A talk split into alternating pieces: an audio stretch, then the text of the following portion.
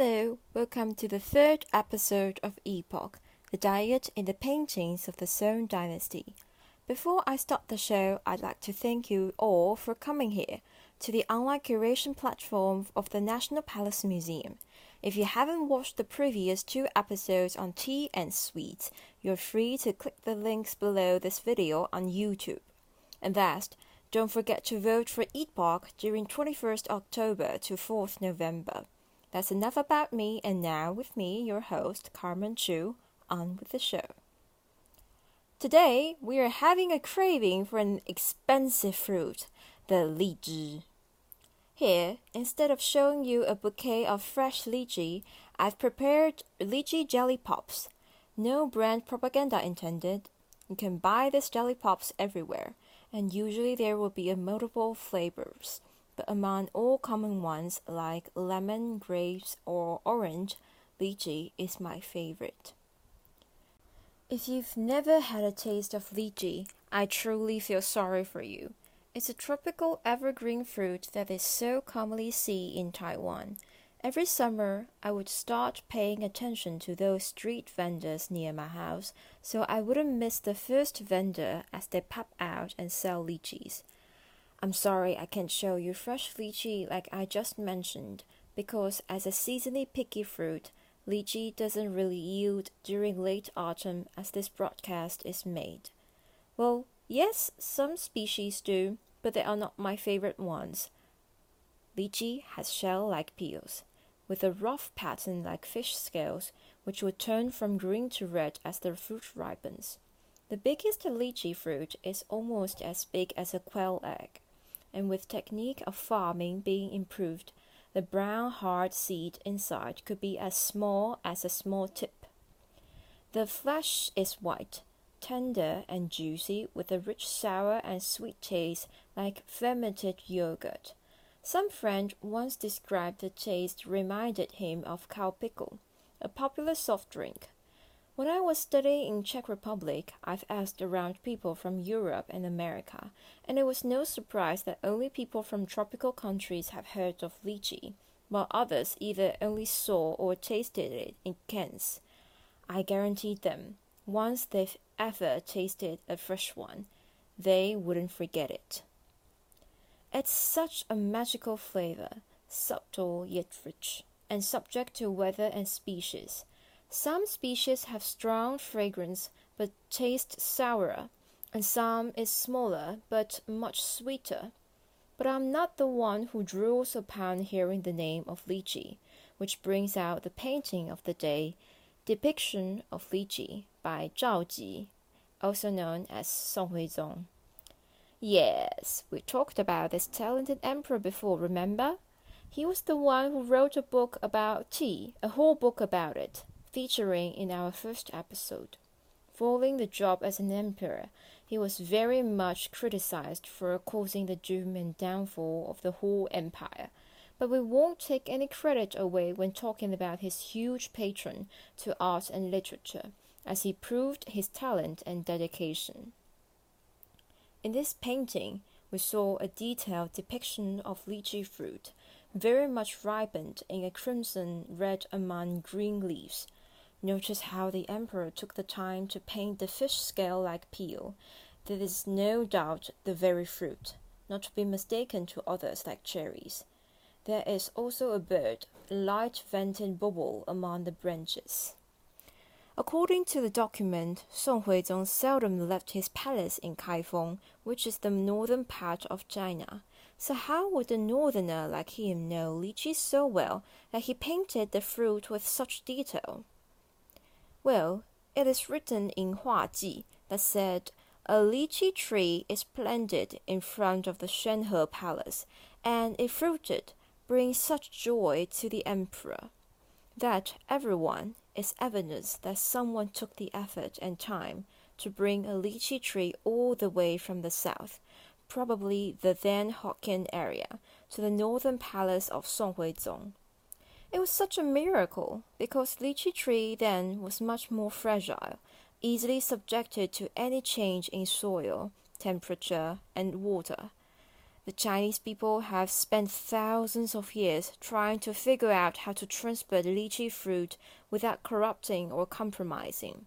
That to no avail. Despite the advanced technique and much studies have done today, the fragility of this fruit remains. When I was a kid, there was a lychee tree beside my grandma's house.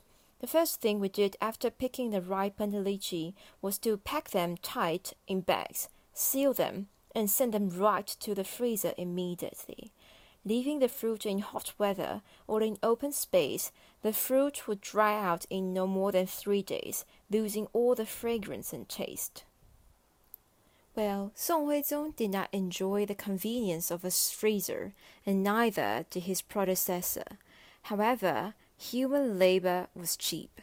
In fact, so cheap that during the Tang Dynasty, lychee was on a time race on horseback transportation. From the moment the fruit was picked, it was put in bamboo buckets with leaves cover and hauled onto the horses.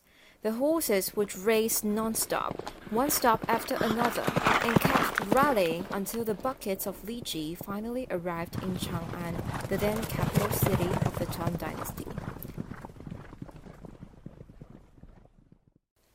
So, who was waiting at the palace for these southern delicacy? Well, not just anyone, but Yang Yuhuan, the most infamous concubine of the emperor. She was beautiful and a suckler for Li Ji. 一骑红尘妃子笑，无人知是荔枝来。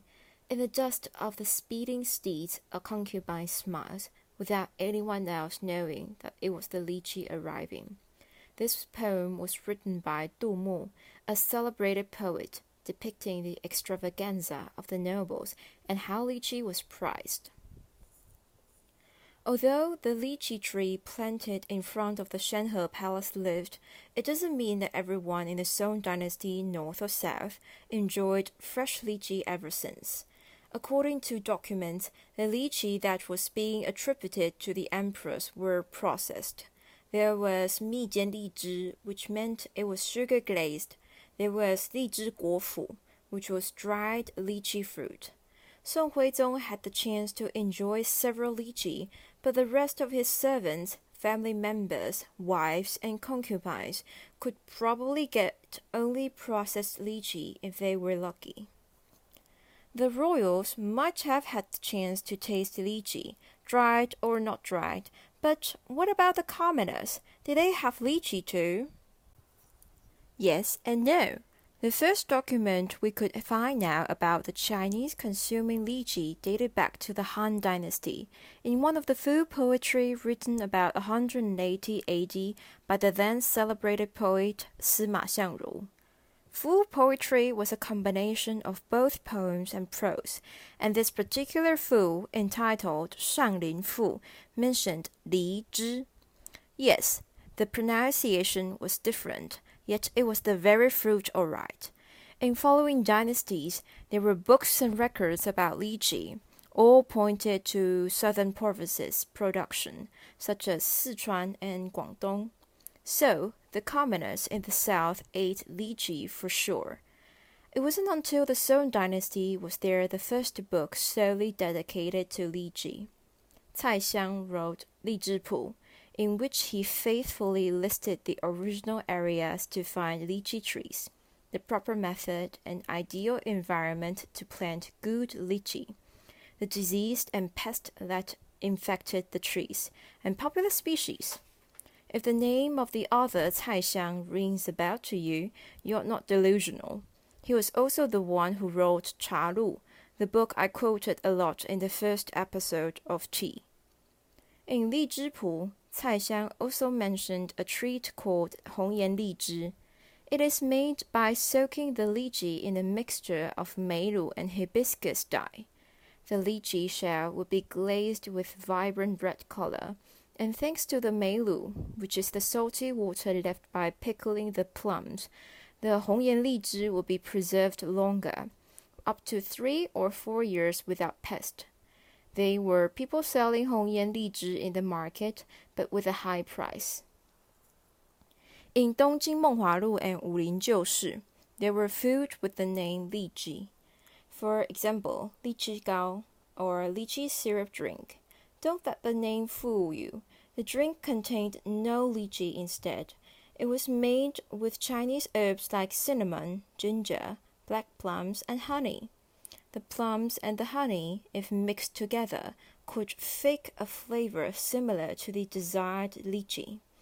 This drink was medicinal, a cure for heat stroke in summer. Funny how, this isn't the only cuisine with a misleading name. In Mengliang Lu, there was a dish called Li Zhi Yao or lychee kidney. The kidney came from sheep, but again, no lychee, no plums, or honey was involved. The name simply suggested that the manners to cook the kidney by crisscrossing the kidney before sauteing in a firing wok.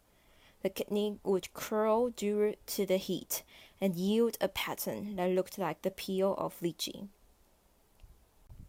The vast Western world would wait a long time until the 16th century to acknowledge the existence of lychee. In 1585, Juan González de Mendoza a Spanish explorer published Historia de las cosas más notables, ritos y costumbres del gran reino de la China, after traveling to China. In this book, the Western world learned about lychee tree for the first time. And later on, during 1655, Michael Boym, also known as Ge for the Chinese name, a Polish Jesuit missionary, published a small book entitled La Flora Sinensis, in which he painted the tree and the fruit with colors, and Mandarin characters noted the name Li Zhi. The Westerners had to wait another time till 1775, when the first lychee tree was planted in the then colonial Jamaica. The warm weather with abundant water made it ideal for the delicate tree. Although Taiwan doesn't have a longer history in growing lychee trees, the Taiwanese have done a remarkable job in cultivating new species. Bigger, sweeter, more defendable toward pests. It's a gospel for lychee lover like me. And I'd like to proudly tell you that my hometown, the Tanzi district of Taichung City, is exactly the famous area for producing the delicious Heiye lychee a fragrant and super sweet species, which I think is better than Yuhebao in the south. Born in the southern land of cornucopia, it is hard to imagine how people labored in the south so that the royals or the rich could suck on one juicy lychee.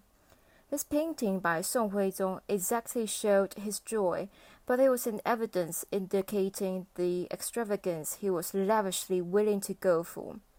Thank you for tuning in this episode. I'd leave you here with my lychee jelly pops, and I'll see you in the fourth episode.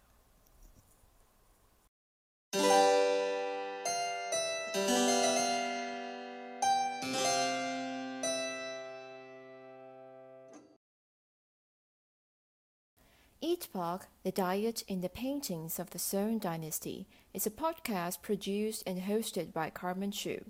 The music is provided by YouTube Audio Library, a free database where you can make use of no copyright music.